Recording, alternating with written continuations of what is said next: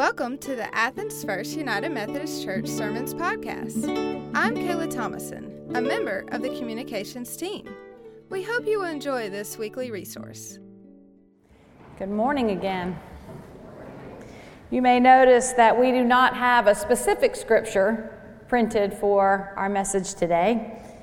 And that's because I would like us for, to consider mountaintop experiences. And these happen throughout the Old and the New Testament. And there are stories about how God calls people to the tops of literal mountains to offer a message. Now, the message is not for them to keep. The message is for them to share. And so in these different places throughout Scripture, we have kind of the same message. And we can tend to think that the Old Testament isn't exactly relevant to what we're doing in our world today. But if God is the same yesterday, today, and always, then we know this is not true. And if we're to trust God and be obedient to God and tell about what God is doing in our lives, as these stories have shared throughout time, then that's very relevant to us today too. So today we're going to look at um, Paul's letter to the Philippians. We're going to look at Genesis twenty-two, and we're going to look at Exodus nineteen. And we're going to see how in all of these stories, um, God's transformative power can work in us just like it has over the years in all of his people. Many years ago, I went on my first mission trip. I was uncertain about what we would be doing, um, who would we be serving, and what would my family do for a week without me. I think it's a pretty common experience when you go away for the first time to have some of these concerns and questions.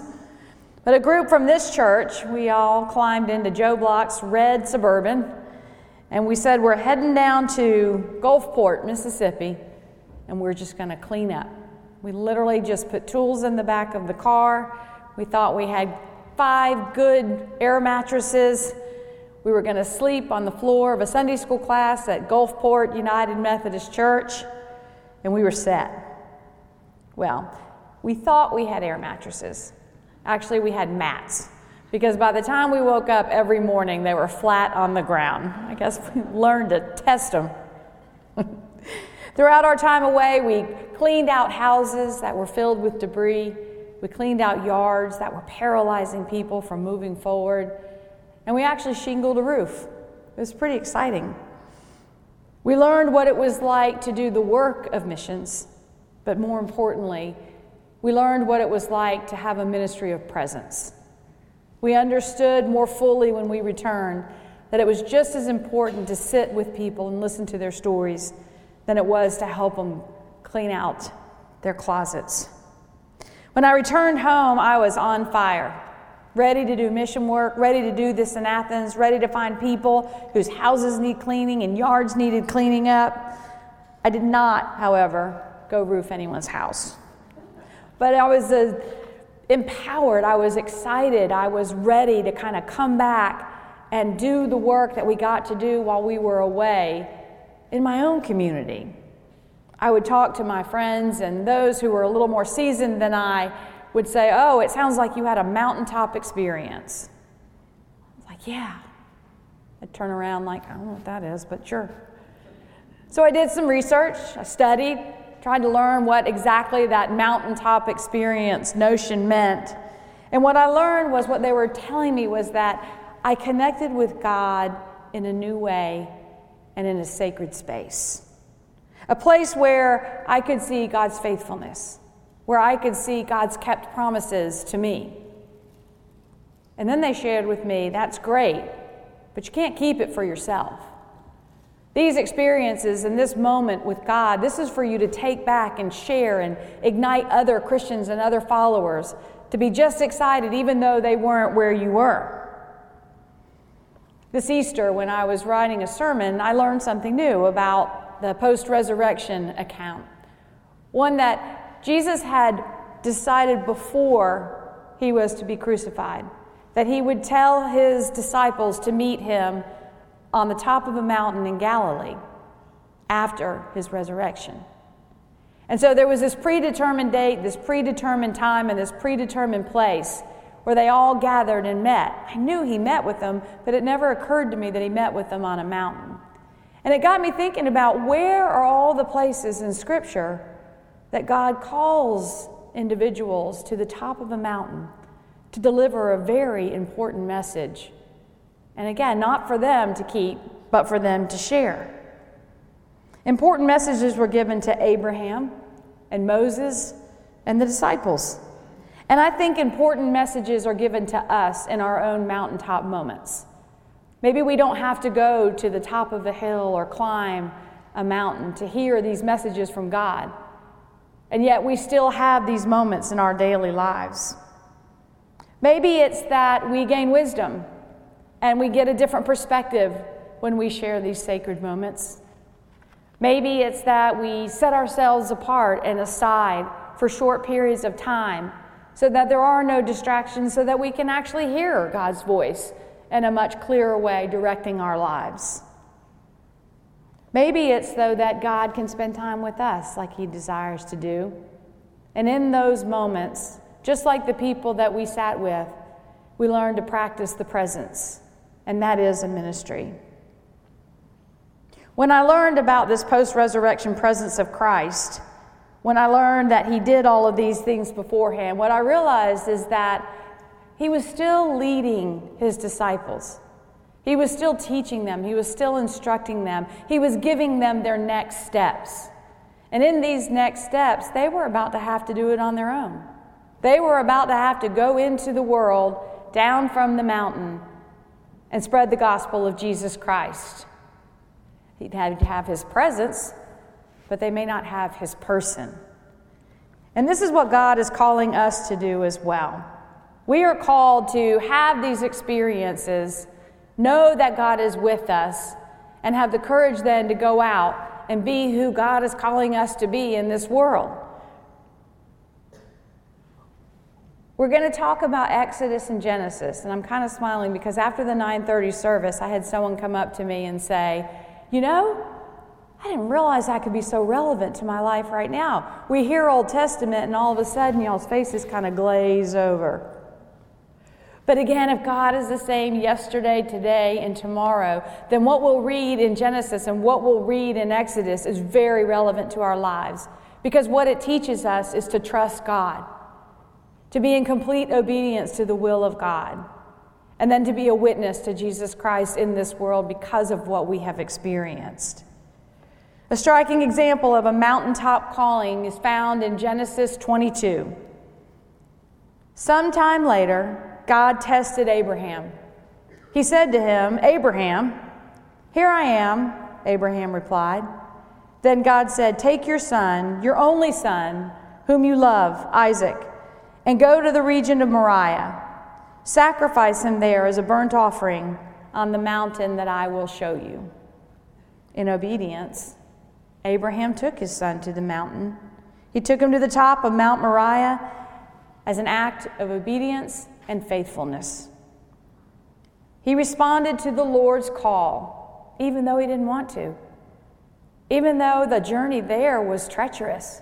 And he had to answer questions from Isaac about what was going to happen, because we don't exactly have an animal to sacrifice, and yet we have the wood and we have all the makings of a burnt offering. Well, the Lord spared Isaac, and the Lord provided a ram for the sacrifice. And in this, the Lord confirmed the covenant that he made with Abraham. Verses fifteen through eighteen tells us, "The angel of the Lord called to Abraham from heaven a second time and said, 'I swear by myself, declares the Lord, that because you have done this and have not withheld your son, your only son, I will surely bless you and make your descendants as numerous as the stars in the sky and as the sand on the seashore. Your descendants will take possession of the cities of their enemies, and through your offspring all nations on earth will be blessed, because you have obeyed me.'" Abraham's obedience helped everybody in this room. What can this passage teach us? In a world where not everybody keeps their promises, what it can teach us is that God will. God will keep his promises. We can trust that God loves us, We can trust that we are never alone. We can trust that we will not be forsaken. We can trust God. Sometimes I think we put our trust in things that are not of God. Sometimes I think we rely on one another, which is great because the Lord gives us to be in relationship with one another. But do we go to one another and do we go kind of in the quiet of our own heart and think that maybe we know best and we've got this figured out without seeking the Lord and without going to Him for guidance? I know when I do this, and I do, it doesn't work out so well. God is asking us to trust Him solely. With our lives, with our decisions, with our loved ones, if we have children, with our children. And that can be really hard. But even in the most difficult moments, we can experience a mountaintop experience when we hand it over, when we allow God to be God and when we trust God so much. You know, have you ever walked through something that was difficult? And you know in your head, in your heart, because you've learned it in this place or another place or Sunday school or through friendship, that it's going to be okay. But you still have those tinges of angst or worry or... And then you get to the end of it, and you're like, oh, yeah. And you kind of boldly, oh, I knew it was going to be okay. Because you don't have to really share how you were feeling along the journey. God loves us so much that He wants us to go to Him and trust Him and just love Him so much that even in the journey, we have that sense of peace and calm because we know He is there. When my father-in-law, Bobby, was bow- uh, battling stomach cancer, I remember being in the hospital after one of his procedures, and um, we were all praying together, and you know, we went around and everybody took their turn, and when it was his turn, he said, a lot more than this, but I, it was just, it stuck out at me. He said, by His stripes we are healed, and to live is Christ, and to die is gain. I had been in Bible study. I had heard this before, but in this moment, I thought, what's he, what's he mean by this? Because now it's in a different context, right? Now I'm hearing it over a time when I love somebody and I'm like, wait, no, no, no, no, it's not okay. But as Christians, we know that it is. And so I found in Paul's letter to the Philippians, it's chapter one, verse twenty-one, these words, for to me, to live is Christ and to die is gain. Paul is writing this letter from jail. Things are not looking so great for him. And yet he still is saying, if I live, I live to testify to the gospel of Jesus Christ. And if I die, I will die testifying to the saving power of the gospel of Jesus Christ. And so it made a little bit more sense. In the hospital that day, I believe what Bobby was telling us is either way, I am going to be healed. If he was physically healed on earth, it was because of Jesus. And if he was healed in death, it was because of the saving power of Jesus. With this prayer, I believe Bobby was giving testimony to what it looked like to trust God, to fully trust the Lord, even in the moments that we do not understand. That when we do this, we continue to take steps towards what the will of God is for our lives. It's in these moments when, we, when we're confused and when we don't know and we don't have the answers, but we do it anyway. That's our mountaintop here on earth. That's our mountaintop, not on a mission trip. Because we get to experience God moving in our heart and in our lives, and then we get to go tell people about it. And that is a witness to the love and grace of Jesus Christ. We don't want to miss out on the blessing that God has in store for us. I love that you prayed this morning that we're here to receive a double blessing from God. And that's okay. We can receive the blessing. We should desire the blessings from God. And we should want a double blessing. We don't want to miss out on a mountaintop experience because we're not ready or not awake. We want to be obedient to the will of God. We want to participate in the Holy Spirit's movement in our lives so that as it's happening, we can see it. that it's not kind of a retrospective thing that we don't get till later. We have a hard time doing this. I think people of all time have had a hard time struggling with the, the thought and the concept and the actual doing of obedience, full obedience to God. Moses did. He was not completely convinced when the Lord called him to Mount Sinai in Exodus nineteen. Again, very relevant to us today. While Moses went up to God, the Lord called him out of the mountain, saying, "Thus you shall say to the house of Jacob, and tell the people of Israel, you yourselves have seen what I did to the Egyptians, and how I bore on you on eagle's wings and brought you to myself." Moses and his people are at the foot of the mountain. They have been on the move. They have been in this place for a year, waiting for their instructions. And now God speaks. "Now therefore, if you will indeed obey my voice and keep my covenant, you shall be my treasured possession among all peoples, for all the earth is mine, and you shall be to me a kingdom of priests and a holy nation. These are the words that you shall speak to the people of Israel." In these moments, God is calling them to use their voice. In the same way, God calls us to use our voice. God appears to them directly, which was a rare occurrence in these days. And the words that God speaks from them, he says to them, "Because I saved you, you will now be my special people. Because I saved you, you will live this way." That's incredibly relevant to us today. And then a God appears on the mountains. "On the morning of the third day, there were thunders and lightnings and thick cloud on the mountain and the very loud trumpet blast, so that all the people in the camp trembled.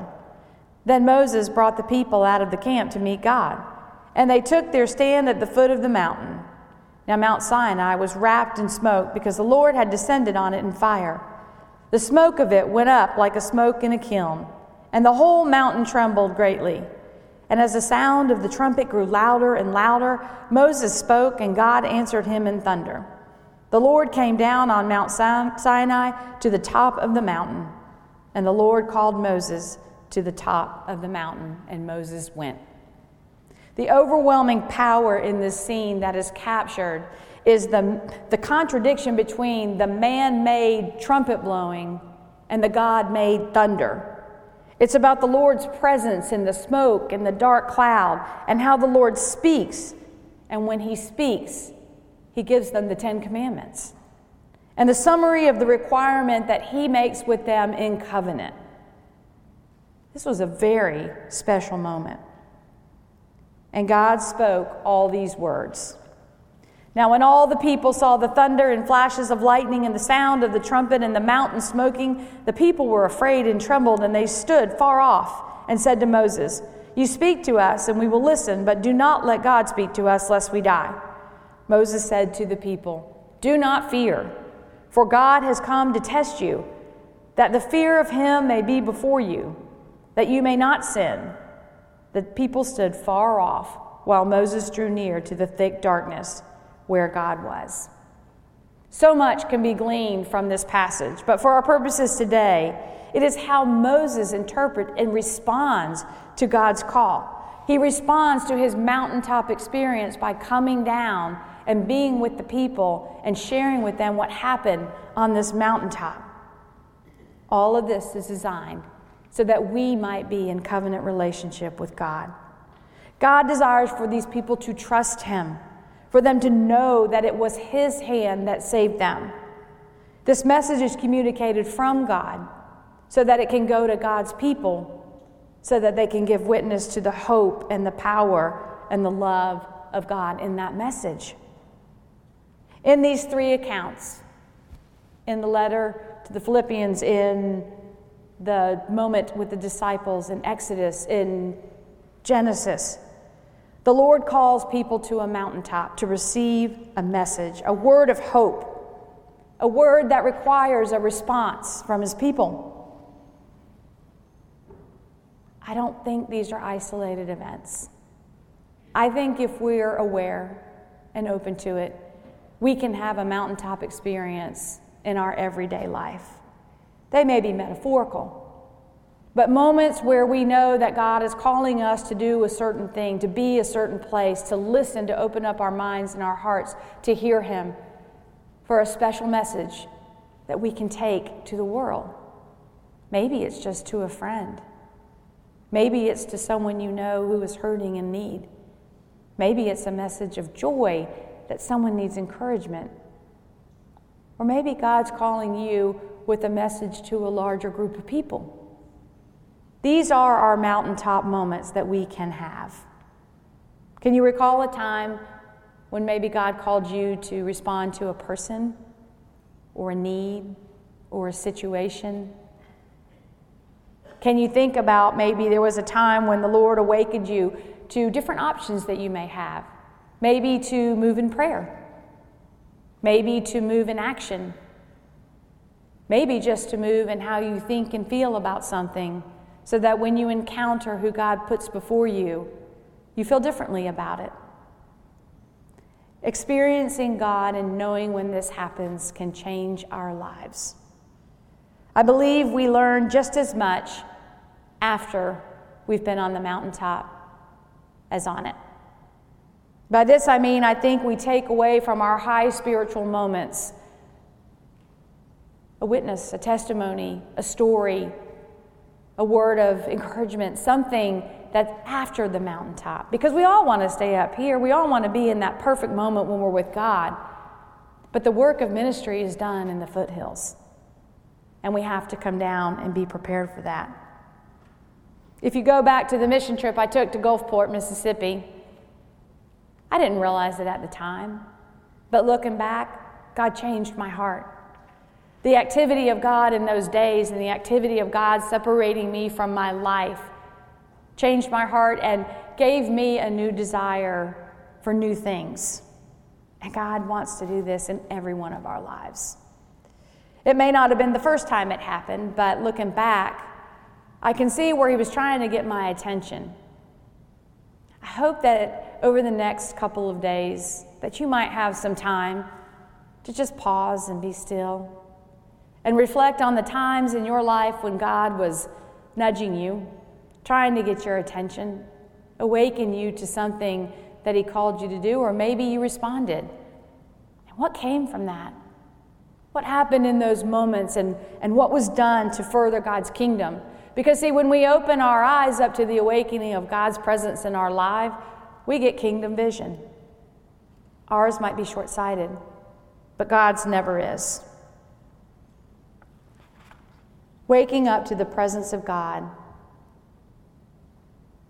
infinitely improves the quality of our life. Even in the moments when it's difficult, they're better. Or when there's sadness, it's not as sad. Or if it is as sad, we know we're not alone. These moments in our lives, these are also mountaintop moments, even though they feel like they're such low moments. Because it's about the presence of God in the moment, that sacred moment that gives us this experience. My prayer for us today is that we will look for moments in our lives to see God, to claim these experiences. I pray that we will seek to do our part collectively as a church family so that this body of Christ will be life changers in the world around us, in this church and in this community and in our families. And I pray that we will participate with the Holy Spirit in the coming days and weeks as we receive new folks in our fold, that whatever mountaintop experience we've had over the last fourteen years, that we teach and we learn and we take that, and that it remains a part of our story and welcomes them into that. Because that is our testimony. Meeting God and the mountaintop experiences are indescribable and life-giving.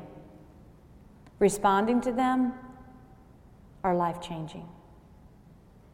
In the name of the Father, and the Son, and the Holy Spirit.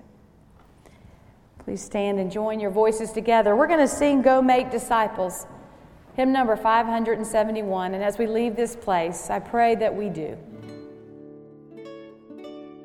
Thanks for listening. To listen to more sermons, read past devotions, or look up opportunities on how to connect, visit us at athens first u m c dot org. Stay in touch with us throughout the week by following us on Instagram or Facebook at Athens First U M C.